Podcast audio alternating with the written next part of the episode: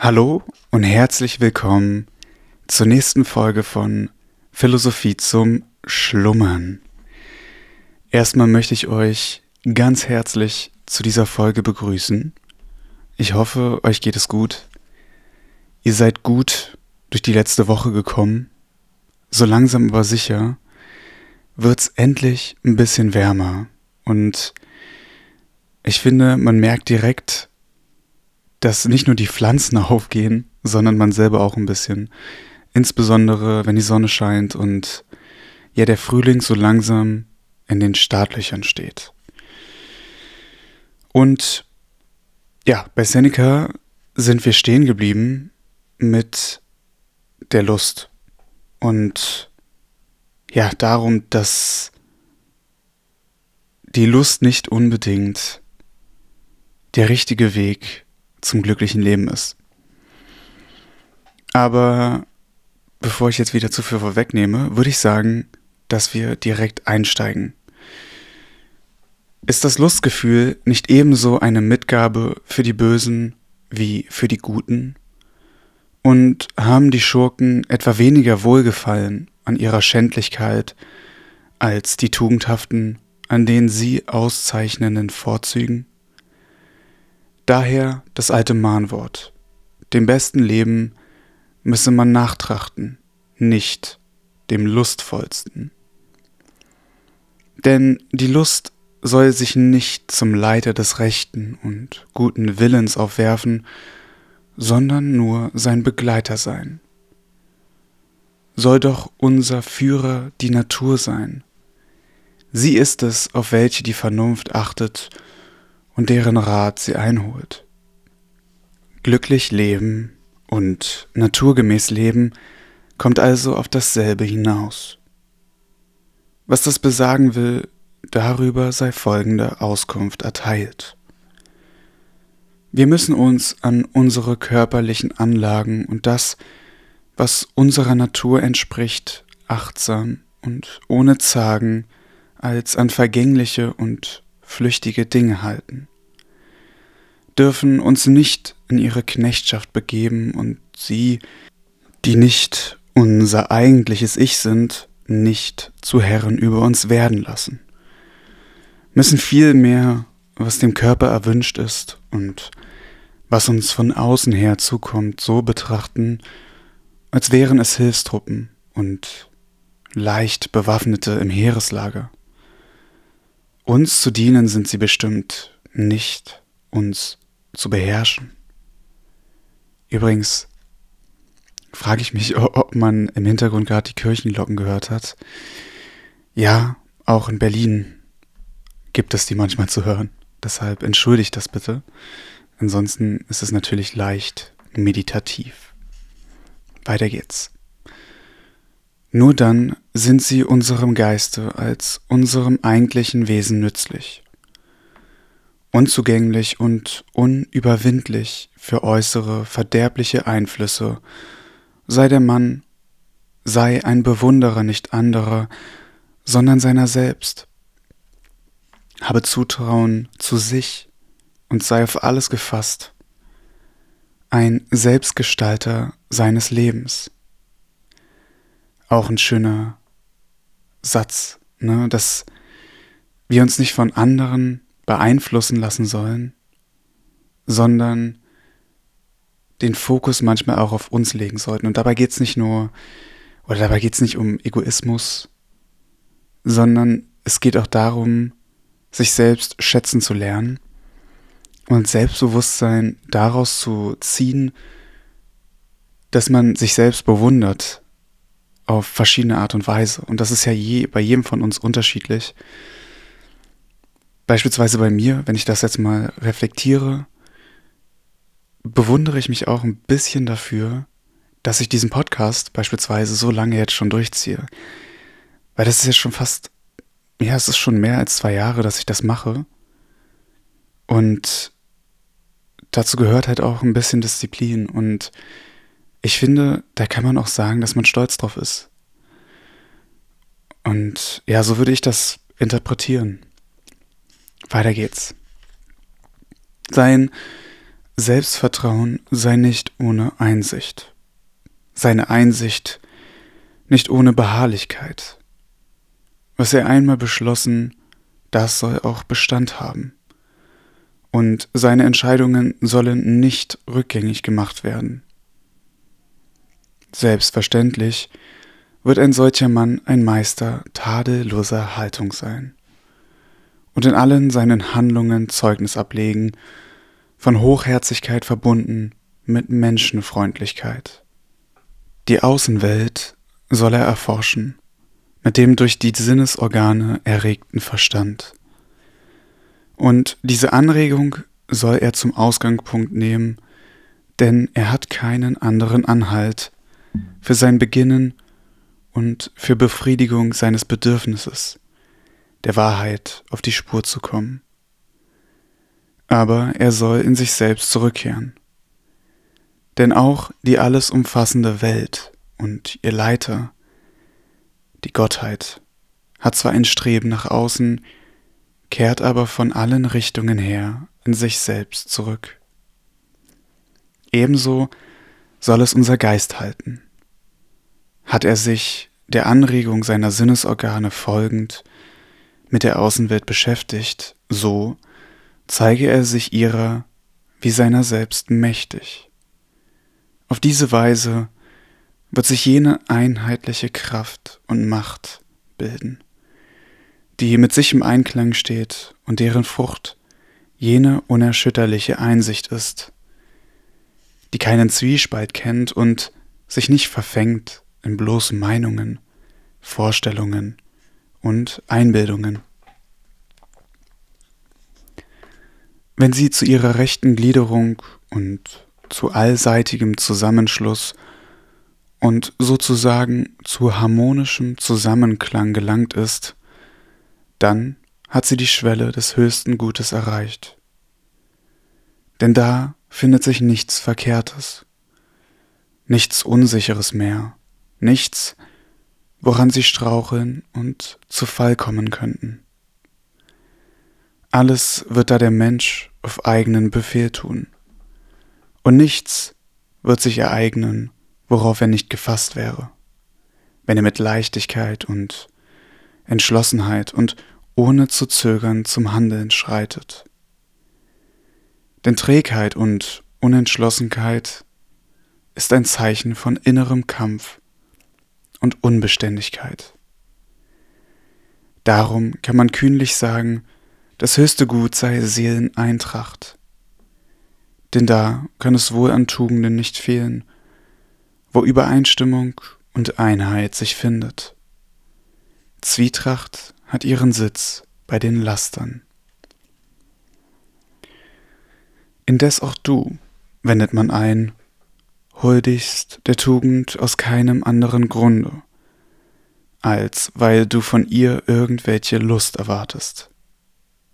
Erstens, wenn die Tugend irgendwelche Lust gewähren sollte, so folgt daraus nicht, dass sie um dieser Willen erstrebt werde. Denn sie gewährt nicht schlechtweg Lust, sondern gewährt diese nur zugleich mit, und sie strengt sich nicht für diese an, sondern ihre Anstrengung wird, wenn sie auch auf etwas anderes abzielt, doch diese zugleich mit erlangen. So wie auf einem Acker, der durch den Flug für die Saat gelockert ist, mancherlei Blumen mit aufwachsen, ohne dass etwa für dieses Nebengewächs, mag es auch dem Auge gar wohltun, so viel Mühe verwandt worden wäre. Die Absicht des Seemanns war eine andere. Das hat sich nur nebenbei eingefunden. So ist die Lust nicht Lohn oder Grund der Tugend. Und sie gefällt nicht, weil sie ergötzt, sondern wenn sie gefällt, so ergötzt sie zugleich. Das höchste Gut liegt in unserem Urteilsvermögen selbst und in dem bestbeschaffenen Verstande. Hat dieser seine Bestimmung erreicht und hat er sich seine festen Grenzen gebildet, dann ist das höchste Gut zu seiner Vollendung gelangt und verlangt nach nichts weiterem. Denn über das Ganze hinaus gibt es nichts so wenig wie über das Ende hinaus. Daher gehst du fehl, wenn du fragst, was es sei, um des Willen ich der Tugend erstrebe. Denn du fragst nach etwas, was über das Höchste hinausgeht.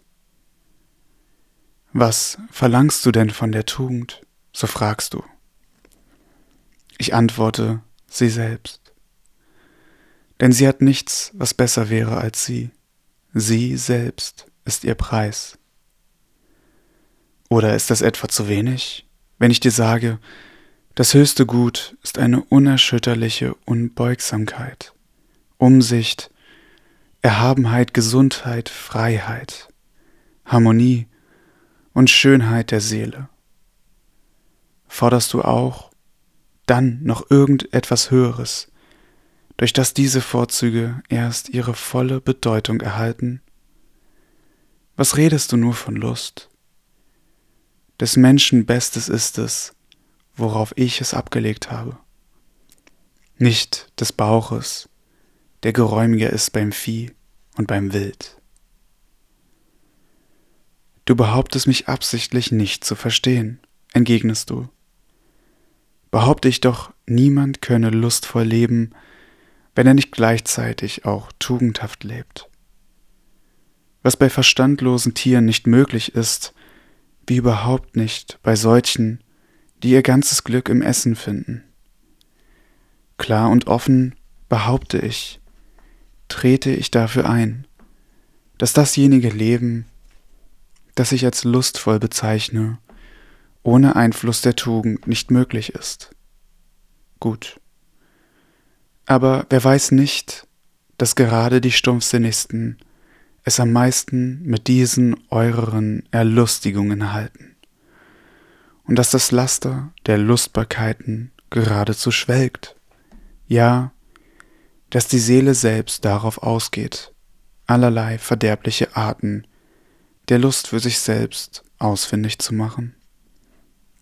Vor allem Übermut und Selbstüberschätzung und eine über die anderen sich erhabenden, dünkende Aufgeblasenheit, ferner Blinde und jeder Umsicht bare Verliebtheit in alles eigene, reichliche Üppigkeit, stürmisches Frohlocken über Kleinigkeiten und Kindereien, ferner witzelnde Geschwätzigkeit und hofartige Schmähsucht, mattherzige und schläfrige Trägheit und Schlaffheit. Mit alledem räumt die Tugend gründlich auf, hält strenge Musterung und schätzt die Lüste gegeneinander ab. Ehe sie Zulass gewährt, ja, selbst diejenigen, denen sie ihre Billigung nicht versagt hat, schätzt sie nicht hoch ein oder lässt sie unter allen Umständen zu. Was ihr Freude macht, ist nicht der Genuss, sondern die Mäßigung im Genuss. Das ist auch interessant. Und ich bin immer wieder fasziniert, dass man vor so langer Zeit eben auch so über Genuss nachgedacht hat. Ne, dass selbst damals man schon irgendwie wusste, dass zu viel von Genuss, ne, zu viel Schokolade. Ich überlege, was man noch nehmen könnte. Bleiben wir mal bei Schokolade dass so viel Schokolade halt auch nicht gut ist, sondern dass unser Fokus beim Genuss darauf liegen sollte, sich zu mäßigen oder auch mit wenig viel Genuss verspüren zu können. Weiter geht's. Die Mäßigung aber mindert den Einfluss der Lüste und darum vergreift sie sich an dem höchsten Gute Du umschlingst die Lust mit beiden Armen, ich dämpfe sie. Du schwelgst in der Lust, mir ist sie nur ein Mittel zum Zweck. Du hältst sie für das höchste Gut, ich überhaupt nicht für ein Gut, du tust alles der Lust wegen, ich nichts. Wenn ich sage, ich tue nichts um der Lust willen, so rede ich von jenem Weisen, dem du allein die Lust zuerkennst. Ein Weiser aber ist in meinen Augen nicht der, der noch irgendetwas über sich hat, vollends gar die Lust, von ihr beherrscht, wie könnte er die Widerstandskraft finden gegen Mühsal und Gefahr, gegen Armut und gegen die zahlreichen, das Menschenleben umschwirrenden Bedrohungen? Wie wird der Anblick des Todes, wie die Schmerzen aushalten? Wie das Krachen des Weltgefüges und die gewaltigen Scharen grimmigster Feinde, er, der sich von einem so weichlichen Gegner hat überwinden lassen. Alles, wozu die Lust ihm rät, wird er tun. Schau hin. Siehst du nicht, wie vieles sie an ihm anraten wird? Sie kann ihm nichts Schimpfliches raten, lautet die Entgegnung, weil sie Gefährtin der Tugend ist. Siehst du da nicht abermals, wie es mit dem höchsten Gute bestellt ist, das eines Wächters bedarf, um überhaupt ein Gut zu sein? Wie aber wäre die Tugend imstande, die Lust zu beherrschen, deren Wink sie folgt? Ist Folgsamkeit nicht Sache des Gehorchenden? Leitung Sache des Befehlenden? Kehrst du die Stellung von beidem um? Ein herrliches Amt, aber hat bei euch die Tugend als Vorkosterin im Dienste der Lust. Doch es wird sich herausstellen, ob bei denen, die mit der Tugend so schmachvoll umgehen, überhaupt noch von Tugend die Rede ist. Kann man sie doch ihren Namen nicht mehr führen, wenn sie von ihrem Platze hat weichen müssen. Einstweilen genügt es hinsichtlich des vorliegenden Themas, euch zahlreiche Beispiele anzuführen. Von Männern, die ganz den Lüsten ergeben, von Glück mit allen seinen Gaben überschüttet wurden, und von denen du gleichwohl eingestehen musst, dass sie erbärmliche Gesellen waren. Schau hin auf euren Nomentantus und Apicius, die die Leckerbissen von Land und Meer. Diese köstlichen Güter, wie sie sie nennen, verdauen und auf ihrem Tische ein Musterkarte der ganzen Tierwelt ausgebreitet sehen. Schau hin auf diese nämlichen, wie sie auf Rosenlager gebettet, ihre Blicke über die Erzeugnisse ihrer Garküche schweifen lassen wie sie ihre Ohren weiden am Klange der Gesänge, ihre Augen am Schauspielen, ihren Gaumen an Leckerbissen. Durch weiche und sanfte Wärmekissen wird ihr ganzer Leib zur Empfänglichkeit angeregt. Und um auch die Nase mit zu beschäftigen, wird auch der Ort selbst, wo man der Üppigkeit opfert, mit allerhand Wohlgerüchen erfüllt. Von diesen musst du doch sagen, dass sie in Lustbarkeit leben. Und doch wird ihnen nicht wohl sein, weil es kein Gut ist, an dem sie ihre Freude haben. Und damit sind wir am Ende von dieser Folge angekommen. Auch ein schönes Zitat zum Schluss, ne? Und doch wird es ihnen nicht wohl sein, weil es kein Gut ist, an dem sie ihre Freude haben. Wo Seneca, glaube ich, darauf eingeht, dass wenn du dich umgeben von Genuss, von Luxus, von Lust siehst, dass das nicht der Weg ist, zur Freude zu kommen oder vielleicht zur nachhaltigen Freude. Ne? Und am Ende des Tages geht es für uns alle ja irgendwie darum, das Beste aus dem Leben zu machen, was wir haben und irgendwie zur Glückseligkeit zu kommen. Und ich denke, dass Seneca hier den Appell nochmal darauf setzt, zu sagen, sich nicht von den Lüsten treiben zu lassen, wenn man eben genau dieser Frage nachgeht. Und ja, ich hoffe, euch hat die Folge gefallen. Lasst doch gerne eine Bewertung bei Spotify da. Ich würde mich wirklich freuen. Und ja, wenn ihr Feedback habt, schreibt mir gerne auf Instagram. Da heiße ich Philo Podcast. In diesem Sinne, ich wünsche euch eine wunderbare Woche und bis bald.